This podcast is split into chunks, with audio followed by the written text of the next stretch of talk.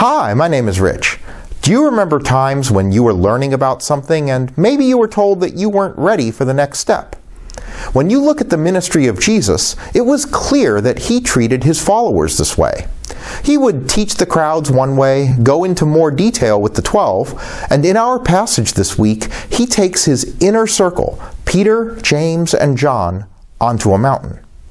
There, they witness what we call the Transfiguration.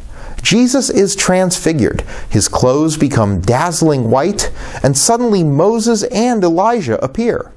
The voice of God tells them to listen to Jesus. Jesus tells the three not to tell anyone about what they had seen. The Transfiguration story is in the Gospels of Matthew, Mark, and Luke, and in each case it is a turning point for Jesus. From that point forward, he's focused on getting to Jerusalem to complete his mission. In a few days, Lent will begin, a season of preparation for Easter. As you look toward Easter and the resurrection promise of new life, is there a turning point that you're ready to make in your life? Maybe there's a change you were always thinking about making, but finally now is the time.